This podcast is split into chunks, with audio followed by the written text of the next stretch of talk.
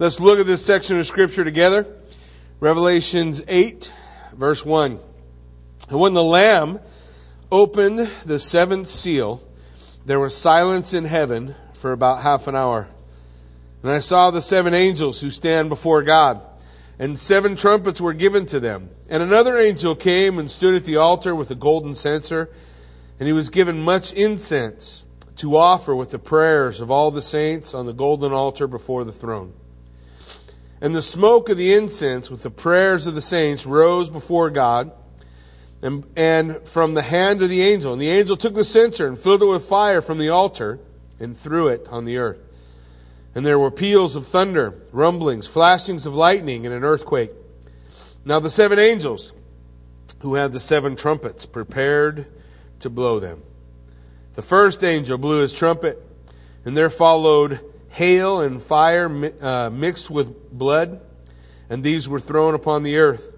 And a third of the earth was burned up, and a third of the trees were burned up, and all the green grass.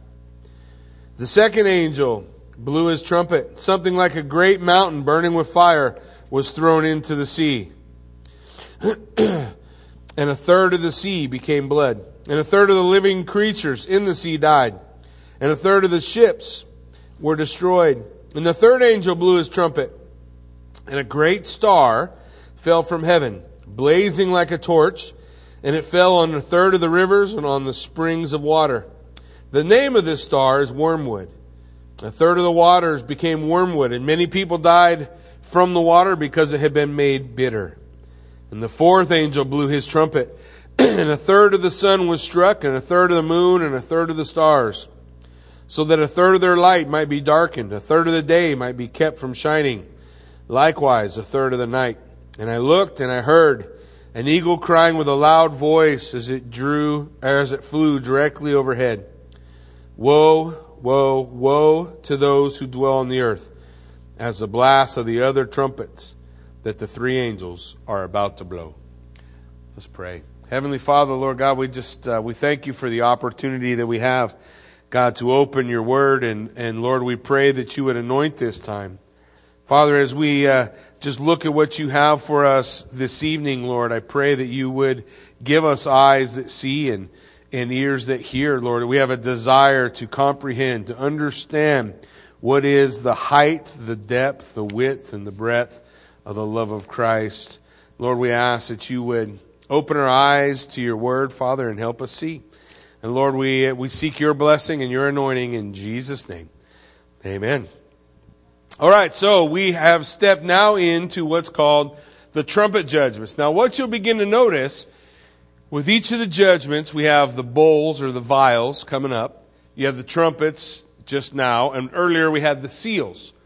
And every time the judgments are given, they're given in a succession. We have four given. Remember, we had the four horsemen of the apocalypse and then you have emphasis on the final three.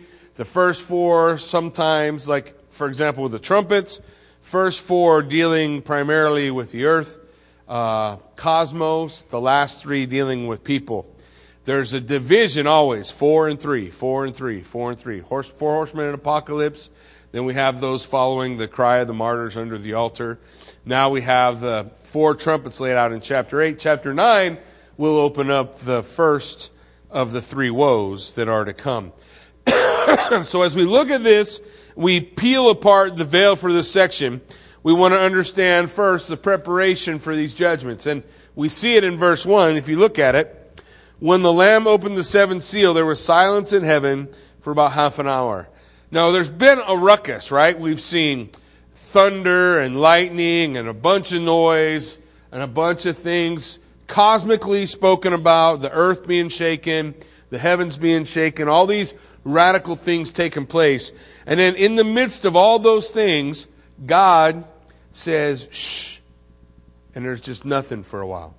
And most people, there's two reasons why most people see or, or believe that God does this. One, to emphasize the judgments that are yet to come. Basically, it's to say you haven't seen nothing yet. In verse 13, it's the same thing an eagle flying through the heavens saying, Woe, woe, woe. Basically, you haven't seen nothing yet. These are all partial judgments that we looked at, right? Each one of these judgments affecting how much of the earth does it say? A third, which the emphasis is it's not total. It's not total, but when we get to the vials, it's total. It's everywhere. It's everywhere you look. So now it's a third, then it'll be total. So, so emphasizing now as we go, as we work our way through Revelation, things get increasingly worse and worse and worse as we move forward. The judgments get greater and greater and greater as we go. But also, we see in the context, there's an issue of the prayers coming up before the Lord.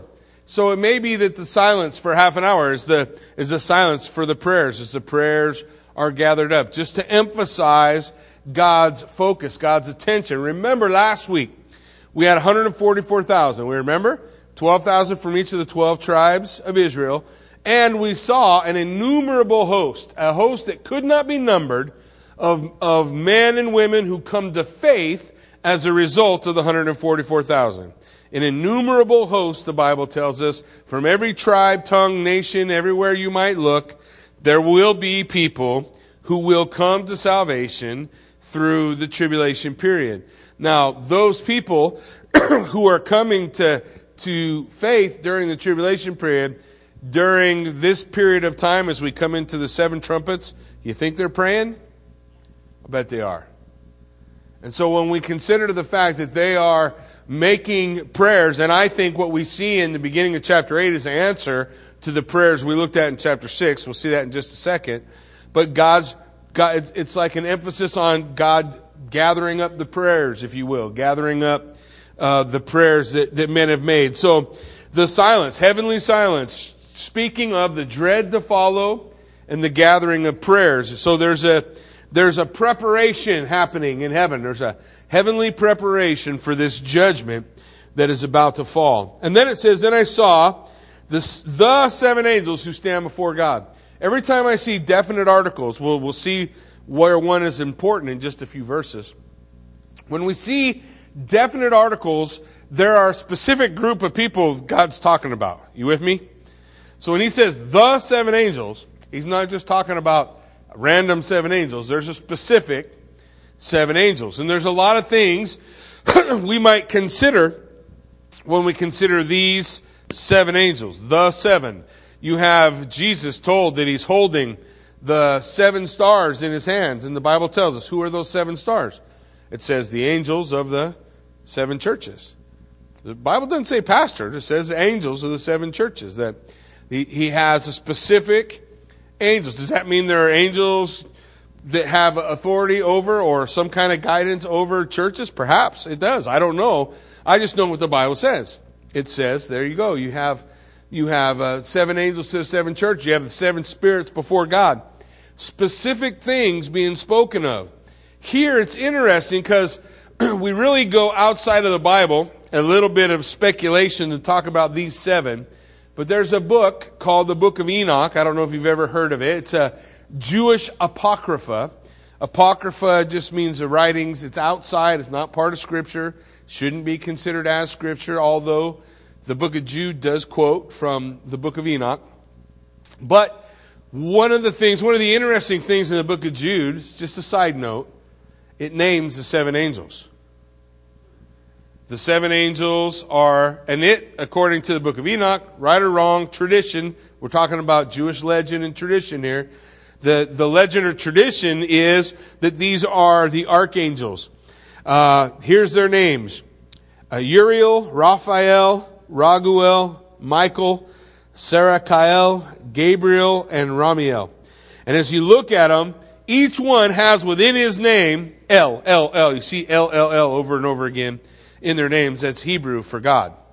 So God is a part of or within their name. Now, whether these are the seven angels, I thought it's interesting. You know, out of out of uh, Jewish tradition comes a concept of a specific seven angels. You know what their job is? Taking care of prayers gathering up. So interesting again that we have a thing about prayer as we look in here. Uh, they they have uh, specific responsibilities. So interesting side note, but there are specific seven angels. God has purpose for the seven trumpets. And then it says we have these trumpet sounds. Each were given seven trumpets. Now it's interesting because in Greek there's one word for trumpet. In Hebrew there's two. Two words for trumpet. You have the shofar. You guys have probably seen a shofar before. It's like that curly horn. If you came with us to Israel, you saw shofars for sure. You have this curly horn. You can, you can, if you are an expert trumpeter, perhaps you can make sound on it. I can't make it do nothing unless I hum. If I hum in it, then it makes something. But, but otherwise, I couldn't make no noise on the shofar. The other one, a hasoer, a hasoer is a, a term for the trumpets of the temple, the silver trumpets. More, more like a, a trumpet than the horn was, but because the Greek word is could be either, we don't know which one it is. But here's what we do know: each of those trumpets were used for similar things. They were used for warnings. Now, when we think about warnings and you think about what's going on, we look at the judgments of God, remember the concept that these trumpet judgments are not total, they're partial. So each one can be seen as a warning to the earth ultimately because there are seven judgments coming that aren't going to be partial, that are going to be total when we see him. So we look at verse 3. We see a strong angel. Let's see. And another angel came and stood at the altar with a golden censer, and he was given much incense to offer with the prayers of all the saints on the golden altar before the throne. Uh, some, some of our translations say a, a strong angel, another strong angel. And for some reason, because of the, the, the connection with prayer, a lot of people want to say, well, this angel is Christ fulfilling his high priestly role that we've been reading about in the book of Hebrews. The Greek doesn't allow us to do that because the Greek, there's two words for another. There's a word heteros. You should be familiar with the word hetero because we use it in descriptions today, right? Heteros means different, another of a different kind. And then there's the Greek word allos. Allos means another of the same kind. We've just been talking about seven angels given seven trumpets, prepared to sound, and the Bible says, and another, like the seven angels, is grabbing the censer. Another of the same kind. It's just another angel that God has that has, is fulfilling his role. This is not a picture of Christ. This is another angel coming. What is he coming with? He's coming and standing at the altar of the golden censer. Now you remember the altar. What altar are we talking about? We're talking about the altar for prayer. Which altar was that? You guys remember?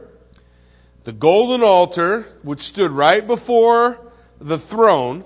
Remember I told you the golden altar goes right before the Holy of Holies. The Holy of Holies, symbolic for the throne of God. Remember? Ark of the Covenant, the seat, that's the throne. You have the mercy seat on top of the box, the Ark of the Covenant. It's a picture of the throne. Beside the Ark of the Covenant, there are two cherubim. You remember I told you cherubim are throne guardians. So you have two throne guardians on either side of the Ark of the Covenant looking down on what is the throne of God, the place of judgment. Right in front of the place of judgment was a golden altar. That's where the prayers were offered. So it says this angel takes a golden censer. A golden censer would have been used by the high priest in offering incense in the tabernacle as prayers to God. So the golden, the golden censer before the golden altar, it says, and he was given much incense to offer with the prayers of how many of the saints? All the saints, right? So there's a, the symbolic of prayers. Now, there's been a pretty common prayer throughout all of God's people for a long time, and that is, how long will the wicked prosper and the righteous suffer? How long do the wicked get off and continue to grow more and more wicked? How long before you'll judge, O Lord? And we're going to see when we come to the bowl judgments, the bulls are like God holding the, the tears and the prayers and the, and the angst of his people. And when he dumps them out on the earth, he's saying, look, I'm answering. Judgment day has come. But as we look here in the, in the seven trumpets, I just want you to see he's given much incense, not a little. So there's a lot of prayer And it's from all the saints, all of the saints gathered in prayer, crying out to God on the golden altar before the throne. So he's standing in heaven. Now I want you to get the heavenly picture. The tabernacle is a picture of the heavenly reality. Okay? So in the tabernacle, they would offer prayers at the golden altar right in front of the veil. And you only went behind the veil once a year. But Jesus, when he died, the veil was torn. So now picture, the veil's torn. The golden altar is right before the throne. In heaven, golden altar right before the throne of God, an angel comes with the prayers of the saints to the golden altar, offering, showing us, signifying the prayers of the saints going before the Lord. It says in Psalm 141 verse 2, Let my prayer be counted as incense before you and the lifting up of my hands like the evening sacrifice. So scripture over and over again develops this same connotation that prayers are like incense. The golden altar, you'll remember Exodus 30, verse 6 and 7. We've been talking about this in the book of Hebrews. and you shall put it in the front of the veil that is above the ark of the testimony, in front of the mercy seat that is above the testimony, and that's where I will meet with you. And Aaron will burn fragrant incense on it every morning when he dresses the lamps, he will burn it. So remember, they only went behind it once a year on Yom Kippur until Jesus paves the way. Once Jesus paves the way, now the way is open to the throne of God. Standing before the throne of God, the golden altar. So we, when I remember, I told you we said these are the prayers of the saints crying out to God. So let's just back up and remember. Uh, a couple of weeks ago, we read this prayer. Turn in your Bible, just flip a page over, and you'll come to Revelation chapter 6, verse 9. And we talk about the fifth seal. It says, Now when he opened the fifth seal, I saw under the altar the souls of those who had been slain for the word of God, for the witness they had borne. They cried out with a loud voice, O sovereign Lord, holy and true, how long before you will judge and avenge our blood on those who dwell on the earth? And they were each given a white robe and told the rest a little while longer until the number of fellow servants and their brothers should be complete who were to be killed as they themselves had been. So here, this is part of the prayers that's going up. So we have the angel, golden censer, prayers of the saints, a lot of them gathered up, standing before the throne of God. Then look at verse uh, verse four. It says, "And the smoke of the incense, with the prayers of the saints, rose before God from the hand of the angel. And the angel took the censer and filled it with fire from the altar." Now the altar, the golden altar, would have been, would have had coals upon it. Remember, you have to burn incense with some kind of a coal, right? There had to be fire to burn the incense. So they would get the coals from the altar of sacrifice.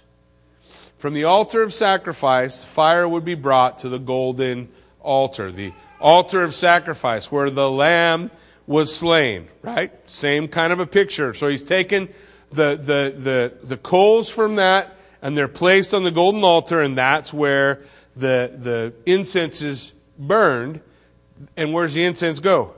Up. So what do we see in heaven? The same thing happening. What's it picture? The prayers of the saints coming before God Almighty. Now it's important to understand that coal and the use of that coal because you're going to see coals from the altar used a variety of times in the Bible. Isaiah chapter 6, when in the in the year that King Uzziah died, I saw the Lord high and lifted up, his train filled the temple. Isaiah has a meeting with God Almighty, and he's standing before God Almighty, he says, Woe is me, I'm a man of unclean lips, I'm a sinner, I'm a broken guy, I shouldn't be standing here before Almighty God. So God says to the angel, Go get a coal from the altar. So he takes a coal from the altar, he walks it over to Isaiah, and he touches his lips with the coal. Remember, it's the same place from which the sacrifice is made. And then the Lord says to him, Your sins are purged. So the coals is a, it's a picture of the purging of the forgiveness of sins that we find in the sacrifice of the Lamb, ultimately the sacrifice of Jesus Christ. That same fire brought, that's the reason we're able to pray. That's the reason we're able to get into the throne of God, isn't it? Can I get to the throne of God without the blood of Jesus Christ? Apart from the blood of Jesus Christ, he said, There's no other way to my Father. except through me. So I come through that blood. That's the fire. That's the, the thing that causes the incense to burn. It's what paves the way for us to go before the Lord. Why is it that a sinner can call on the name of the Lord and, and pray to be saved? Because Jesus Christ died on the cross. Because the blood of Jesus Christ is sufficient. Because he is our propitiation. He paid the price, not for me only, but for the whole world. That's what John says, in 1 John. For the whole world. So the way is paid. Anyone, whosoever will, can come. But they only get to come how? Through the blood of Jesus Christ, symbolized by the coals, the fire that burns before the throne of God. Now look what happens. So the angel took that censer and filled it with fire from the altar and threw it to the earth. This is God's answer to the prayers. He takes the censer, the, the, all the prayers, the incense is burning in the censer. he puts fire in the censer and he throws it to the earth and there were peals of thunder, rumbling, flashing of lightning, and an earthquake. So what's happened? We had the prayers going before God. God answers. The angel throws it to the earth, and you have the response of the earth. The response of the earth is peals of thunder, rumblings, flashings of lightning, and an earthquake. What's that all mean? That signifies something's about to happen. What's about to happen? Seven angels are about to blow seven trumpets. The trumpet, again, is a picture of alarm. Hey, judgment is coming. Look, this is what God could have done. God could have said, you know, on, on, uh, you know, whatever, what's today, the 25th? On the 25th of January at, uh, 735, I'm just going to wipe out it all and judge it all at once. Boom, push, gone. But that's not what God does. He gives us six seals each of those seals gradually going from, from bad to worse. He gives us seven trumpet judgments, all sounding an alarm. Judgment's coming, judgment's coming, judgment's coming.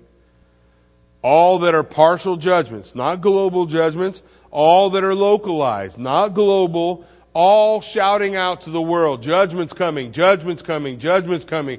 I'm giving the alarm. I'm letting you know that the time has come and you need to get your life right.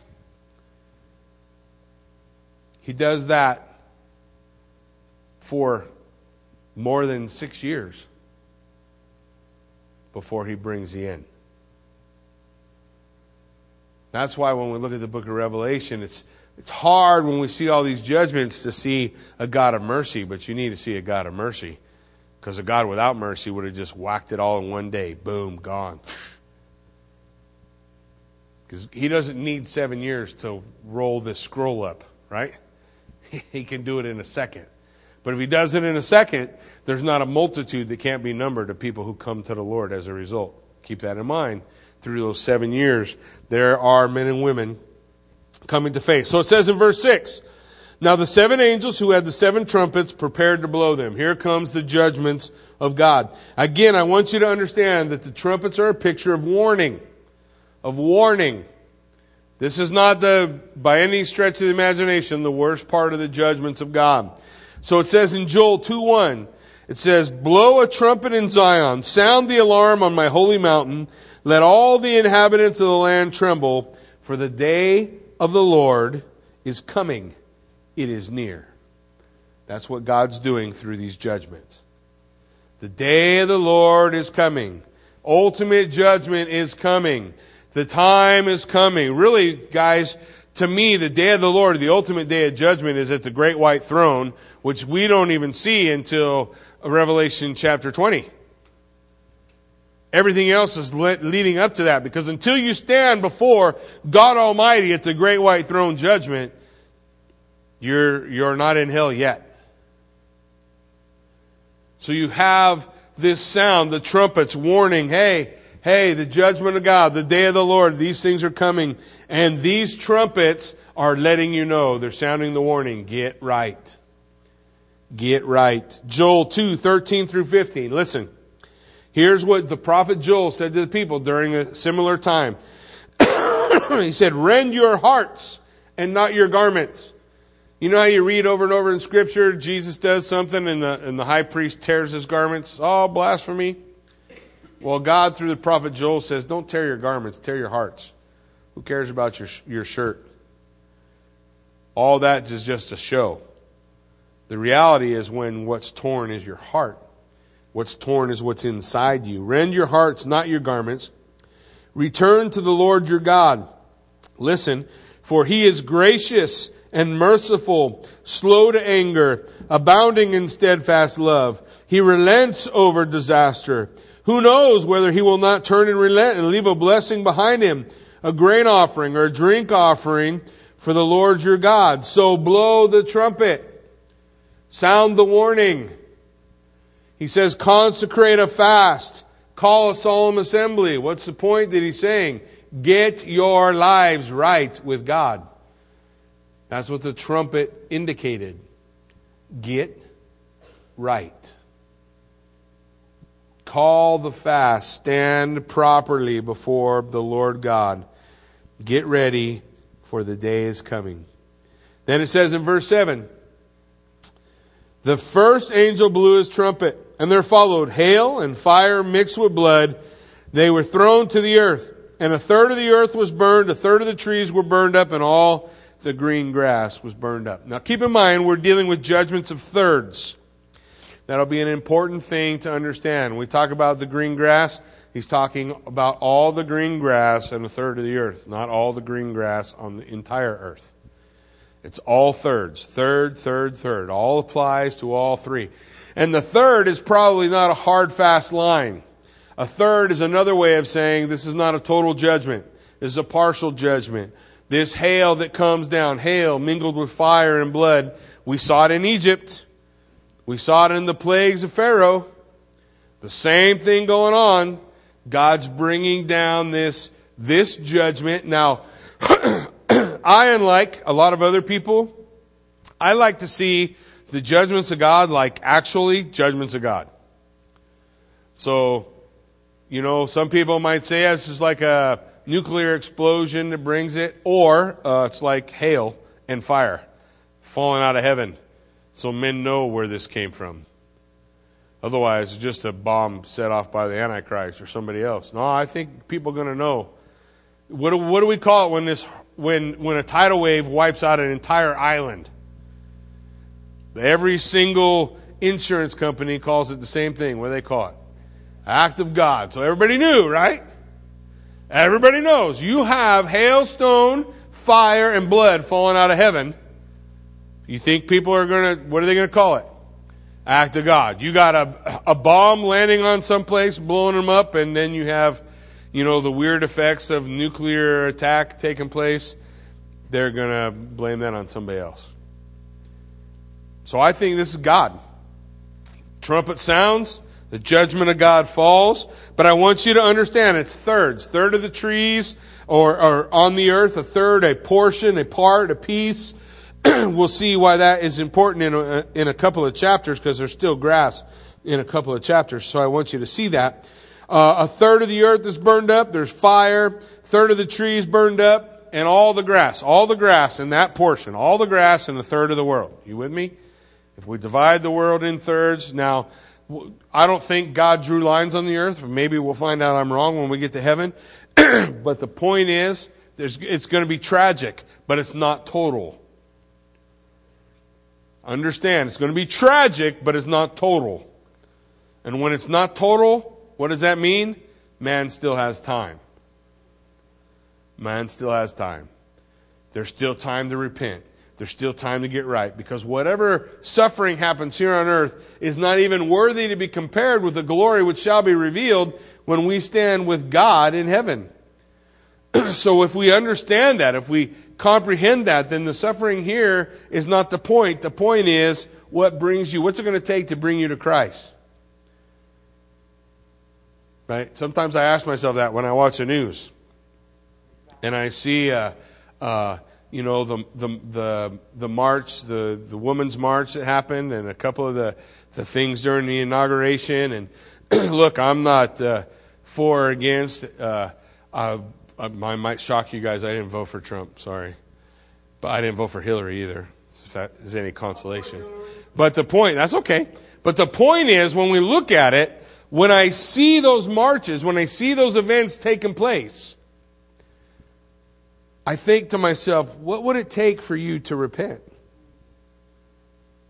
I mean, you honestly think you have the greatest argument and you could stand before that march and get anywhere? Because, uh, by the way, I, I have some, some people who, who I have videos of who did that, who, who went out on, thank God they did. Praise God that they went and, and tried to be a witness and tried to talk to them. But I can tell you how every one of those conversations went. And I also can tell you it's good that they were there, because otherwise there's no witness at all. And we, the church, are, have fallen down on our job because our job is not to make ourselves cozy until Jesus comes. Our job is to uh, engage the culture, and that's part of the culture. That means we should be there making noise, saying, hey, that's not okay. this is not right. There's a reason. And they may all reject us, but then I can stand before God and say, I sounded the trumpet. Just like you do, God. I said, hey, you stay down this road, judgment's coming. They could all throw their hands up in the air. Bill goes out to Planned Parenthood, and, and occasionally there's a sign I, that I asked him to use, and I know sometimes he uses it, he catches a lot of flack. But the sign says babies are murdered here. You know, everybody that sees that sign that day is responsible for what they just read. Because that's plain and simple what happened. Every single Wednesday in Twin Falls, Idaho. Every single Wednesday in Twin Falls, Idaho, babies are murdered right there at Planned Parenthood. Not some faraway place, right there. And I'm thankful that Bill's faithful to stand there and, and take the ridicule because there's a witness now to the people who walk in. And praise God, we've had one or two turnarounds. Praise the Lord. You know, maybe those, who knows what those babies will be. But that's not the point. The point isn't that every person who comes there gets saved. The point isn't that everyone who comes there comprehends the gospel and understands all that stuff. Because that's not reality. The point is, everybody who walked in that door was warned. This is sin and it's not okay. You can ignore me and walk in. I'm not going to stop you. But it's sin and it's not okay. And so I was, I was thankful for that voice in these places, for a voice in these areas where people are, are committing horrible atrocities. And for whatever reason, guys, and I don't know how this mindset come into the church, but the church started to feel like, you know, I'm good and I'm comfortable and I got a nice warm blanket and I'm just going to sit here because the world is just going to keep getting worse and worse and worse and worse until it all falls apart and I can't change anything. But that's not what Jesus said. Jesus didn't say, go into all the world and change it so that it's not like this anymore. That's not what he said. He said, go into all the world, make disciples. The only way I know how to make disciples is to do what Jesus did. What did he do? He walked in among the people and he said, Come follow me. Did everybody come? Oh, imagine that. But he went out, said, Come. Teach them the things that I have taught you. Baptize them in the name of the Father, Son, and the Holy Spirit. And lo, know this I am with you. When they throw tomatoes at you, I am with you. When they cuss you out, I am with you. When they hate you for my name's sake, I am with you. I am with you. It's important that we understand that that's the call of God. And we see the heart of God right here in the, in the trumpet judgment. God doesn't wipe out all mankind.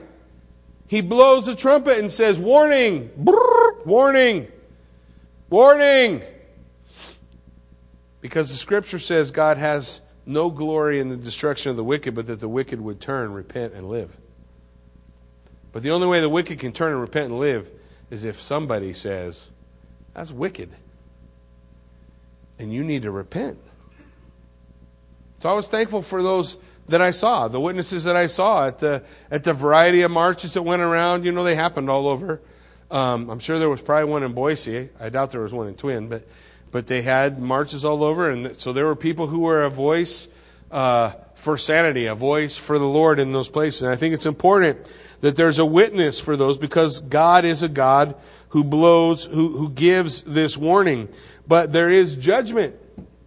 Judgment does come. And sometimes I just think, what's it going to take?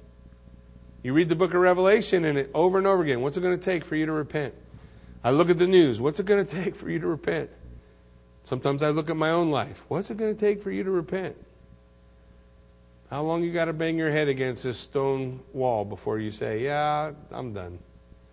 You're right, God, I'm wrong. I repent. I want to be utilized by you.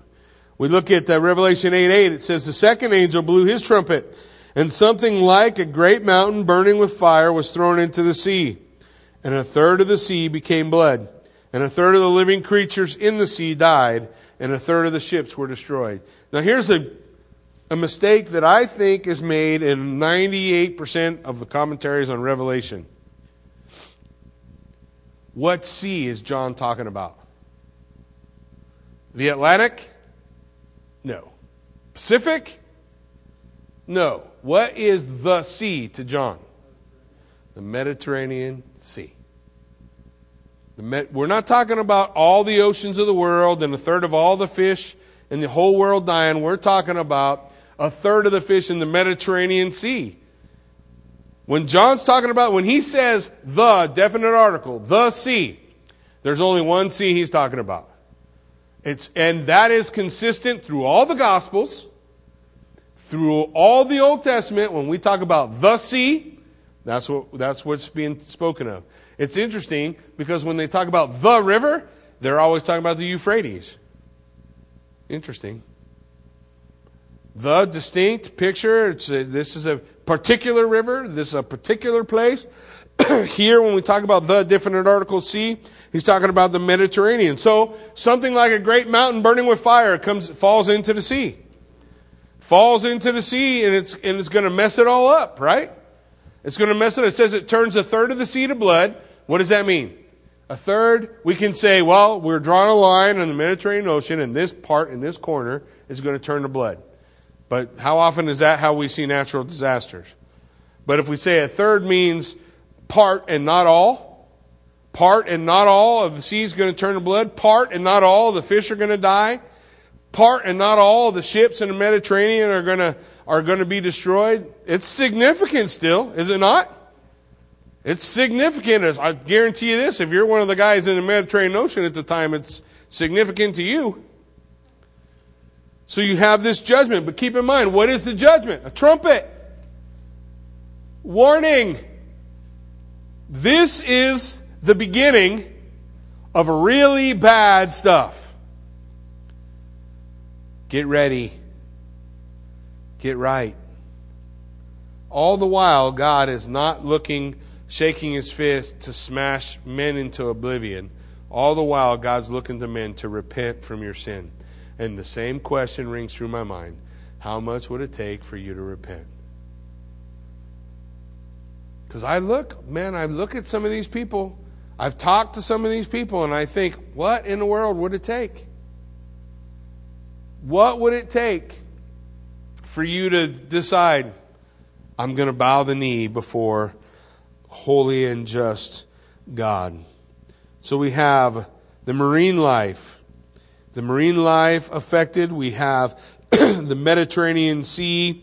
And ultimately, what's the pollution? God talks about this in two other books. It's the death of the fish, right? A lot of the folks, that's, that's going to be a main staple for feeding many in the Middle East, the area around the Mediterranean Ocean. Hosea 4 3 says, Therefore the land mourns, and all who dwell on it languish. And also the beasts of the field and the birds of the heaven, even the fish of the sea are taken away.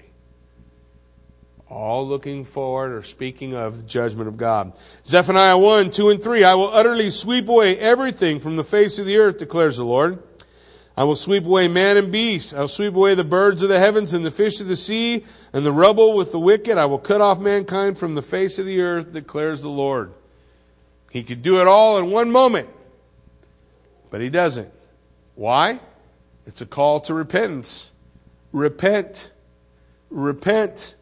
The Word of God lays out this concept for us. Now we look at Revelation 8:10 says, And the third angel blew his trumpet, and a great star fell from heaven, blazing like a torch, and it fell on the third of the rivers and on the springs of water. The name of the star is wormwood. A third of the water became wormwood, and many people died from the water because it had been made bitter. Now, this is interesting. This is interesting. Again, I told you, I'm more of a supernaturalist than a naturalist. So if I see God say, hail and fire and blood, I'm, I'm okay with hail, fire, and blood. It don't have to be somebody's bomb. And I'm okay with people knowing that it's God because God, they know it's God. Remember at the end of chapter 6, they hid themselves under the rocks and in the caves of the mountains and said, hide us from the wrath of who, uh, somebody? What? No, no, of the wrath of God and the Lamb, for the day of their wrath has come. So they, men know so, what is this? A star from the heaven. Now, just hold on to that thought for a minute. A star, maybe it's a meteorite, something coming out of the heavens. But if you look, just turn the page, Revelation 9 1. We're going to look at this next week. Revelation 9 1, what does it say? The fifth angel blew a trumpet, and I saw a star fallen from heaven to earth and he was given a key. He. Remember, we talked in the beginning about stars. He holds the stars in his hands, and he says, What are the stars? The seven angels of the seven churches. The Bible talks about Jesus Christ as the morning star, the great and morning star, until the morning star rises in your heart. Over and over again throughout Scripture, stars are uh, can be used for angels. So, which makes more sense? A star falling from heaven and hitting somehow a third of the water and poisoning it all, or an angel doing it? And the angel could be either elect or evil. It doesn't matter. The, the angel can be acting on behalf of God. It doesn't have to be a, a, an, an evil angel. But this star has a name, right? And they call the star wormwood. And wormwood, the word is absinthe. It's a, it's a, it's a word actually for an herb, a bitter herb, and is used synonymously in Scripture for poison. When you drink something or taste something, they say, man, this is, this is poison. It is Artemisia absinthium. It's a super bitter herb, but because it is so horrible to taste, the Bible uses it as a picture for poison. We can read about it. Jeremiah 9:15. Therefore, thus says the Lord of hosts, the God of Israel, behold, I will feed this people with bitter food, absinthe, same word. Absinthe. I will feed them with bitter food and give them poisonous water to drink. Poison. Poison. Jeremiah 23, 15. Therefore, thus says the Lord of hosts concerning the prophets, Behold, I will feed them with bitter food, give them poisoned water to drink. For from the prophets of Jerusalem ungodliness has gone out into all the land. Same phrasing, Lamentations 3:15, he has filled me with bitterness, he has sated me with wormwood. Same exact word. We go Lamentation 3:19, remember my afflictions and my wanderings, the wormwood and the gall, used synonymously, the poison, this poison bitter herb. Amos 5:7, O you who turn justice to wormwood and cast down righteousness to the earth. So, wormwood, there is a star. His name is wormwood. It could be, I'm not saying it can't be a star, but I can, I can understand an angel affecting a third of the fresh water. A star hits the ground somewhere. I'm not sure how it affects a third. Precisely apart. Where would it have to land to to corrupt a third of the fresh water. In what, the Great Lakes area? Maybe? I don't know. But when I look at Scripture and I see in the very next chapter another star falling, and to him was given a key to open up the bottomless pit. Hey, we might be dealing with a, a similar thing. Why? Because this is not just a star fell from heaven, this is a star with a name. The name wormwood, bitter, poison. And he's going to affect a third of the water. Again, it's a trumpet judgment. It's a sound of warning. The warning, was it total? Could God have wiped out all fresh water? Could God have wiped out all the fish? Could God have burned up every tree, every blade of grass? Could God's judgment have been total? Yes. But if it was total, then judgment day has come and it's too late for repentance. But if God comes and he sounds a warning, it's a call. It's a call. It's a warning to mankind. When I raised my kids, they always got a warning. Maybe they got too many, but they always got a warning. If you don't stop, yeah, pretty much. Just about sounded just like that. And eventually, the warning stopped and the beatings began. And it's the same thing here. Now, I'm not saying people won't die in these judgments. Certainly they will. I'm not saying life won't be hard and difficult. Certainly it will. But the question is, how much would it take you to repent? I've seen mankind stubborn. I've seen men dead wrong and go all the way to their doom and destruction dead wrong just out of spite. How long, how much, how far how stubborn are you? Does the universe does not revolve around you and me? It does, however, revolve around the Lord God Almighty. And we want to honor Him. How far will God have to go to get your attention? For me, it was HIV. That was pretty far. How far is it going to be for you? Till he gets it, till he gets all of it. Not just, I'll give him a little bit. He's got a little bit of my time, or how long till he gets it? Till, till you bow the knee in your heart, till your total surrender before God. What's he got to do? Man, I suggest the sooner we do that, the better it is, right? The better it is to bow that knee before God. Revelation 8:12, the fourth angel blew his trumpet and a third of the sun was struck, and a third of the moon, and a third of the stars, so that a third of their light might be darkened, and a third of the day might be kept from shining, and likewise a third of the night. So now, what mankind uses for navigation in much of the world, gone. At least a third. It's going to diminish. You're going to have a diminishing. There's not going to be as much day. Oh, so there's not as much day to get work done. There's more night. That means you have more opportunity to do all the wrong stuff everybody's been doing. Because for whatever reason, everybody likes to do it at night, right? Yeah, when the sun goes down, nobody can see me. A third of the stars, the light. I think because spiritually men have rejected the light of God, now God's going to give them a sample of what that looks in the natural world. Here's a third less diminished light by the sun, he doesn't say diminished heat, doesn't say diminished energy. He says diminished light. Diminished light. We have short days and long days, don't we, as part of our season?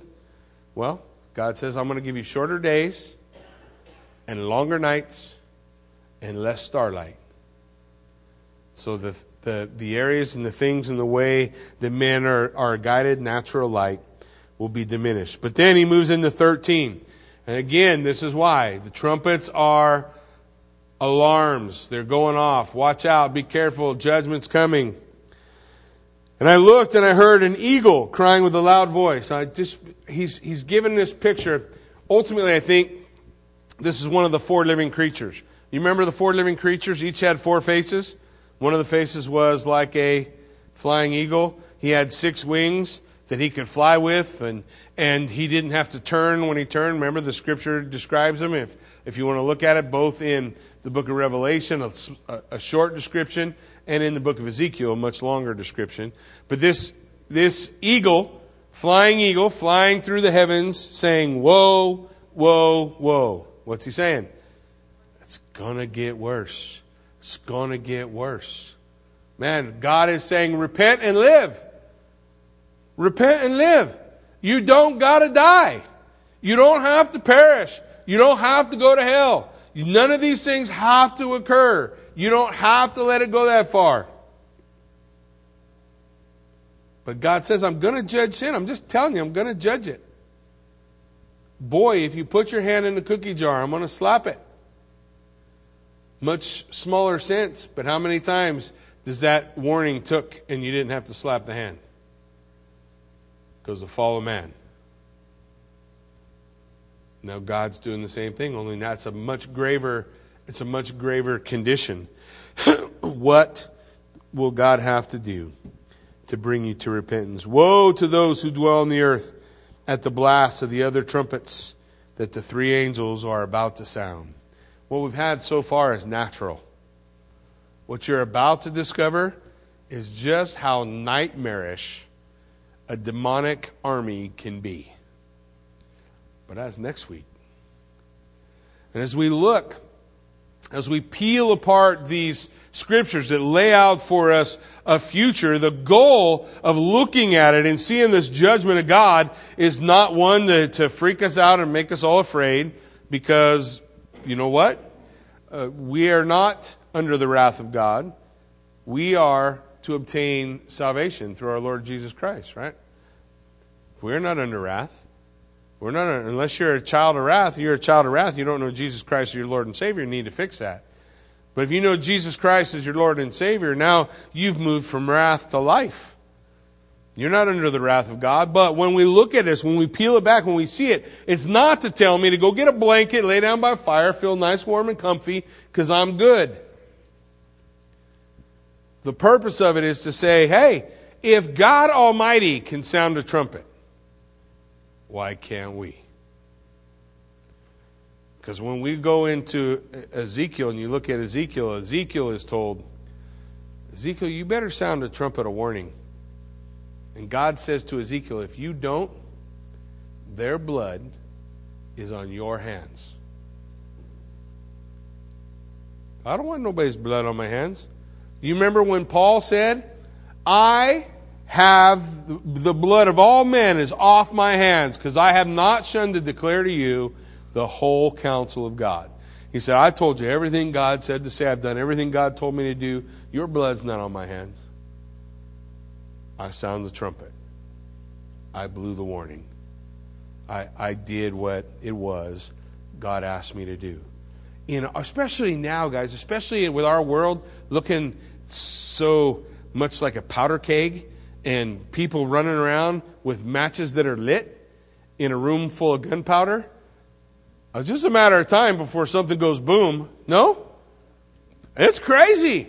All you took, all it took was one guy to decide to break a window in D.C. and what happens next? Cars overturned, windows busted. And it, b- before we get too crazy, don't think you couldn't have been doing that. Because the same brokenness in them dudes is in your heart.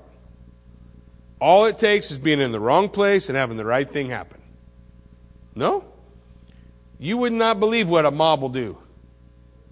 You cannot believe it. People in a mob that are good, upstanding people who will do the dumbest stuff together because the heart of men is deceitful and wicked. And if, a, if someone's got a match and they touch that powder, it's going to go. So we have that. That's our world today. It's a perfect time for the church to stand up and say, We're the light. It's a perfect time for the church. We don't have to be ashamed to say, that's sin. And it's not okay. Because if I don't say that's sin and it's not okay, then I haven't sounded the warning where God's willing to. And I want to be like Him. Don't you? I want to be, I want to have a heart like God. I want to love the things God loves. I want to hate the things God hates. And I don't want to be ashamed of it. That's wrong. That's sin. Here's the good news that's sin, and God still loves you, and He calls all men everywhere to repent and believe. So repent and believe. Now, what they do with that, it's not my job. That's not my part. That's Holy Spirit's part. He's good at doing what He does. We just need to be willing to do what we do. The church needs to awake from her slumber and realize, yeah, Jesus is coming. And when he comes, I sure want to be busy doing what he's asked me to do. Not sitting in a corner hoping it will all go away soon. Come get me, Jesus. Come get me. I want Jesus to come. I want him to come get me. I don't want to suffer any more than anybody else does. But I also want to do what he wants me to do. Yeah? I want to share the truth, shine a light. We still got time. I didn't hear no trumpets today. We still got time. Yeah? And while we got time, let's shine a light at Jesus. Amen? Amen. Won't you stand with me? Let's pray.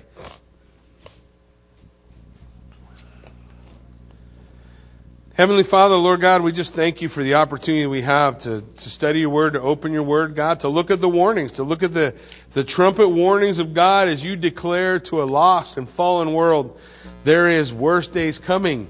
And you don't have that. It doesn't have to be that way. You can have an eternity with me. God, I just pray, Lord, that you would help us, each of us, to recognize and realize that it is high time for us to awake out of sleep. It's high time for us to realize that we need to engage a culture out there because if we don't add our voice to the mix, then they all think they're right. They all think it's good. They don't understand, they don't see, they're blinded to their own inconsistencies. So if we can be consistent in Christ, and if we can show them this is this is wrong thinking. And we can bid them come, repent, and receive all that God has for you. Lord, what, what could you do with our world? What, what could happen?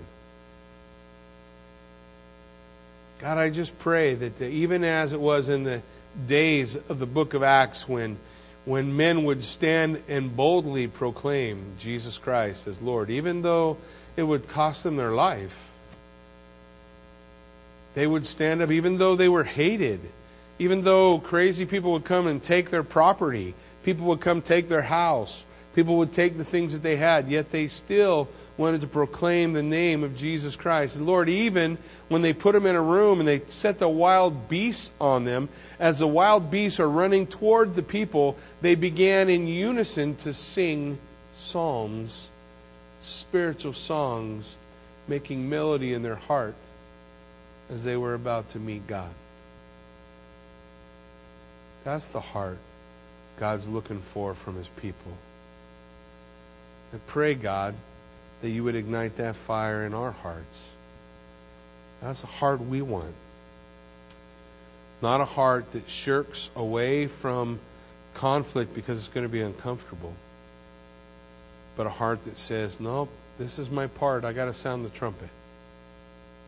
If you hate me for it, you hate me for it, but, but you've heard. That's not okay.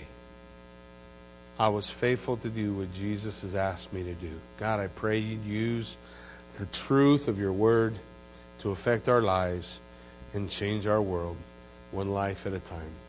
And we will give you all the praise and the glory for the work you accomplish in and through it all. In Jesus' name we pray. Amen.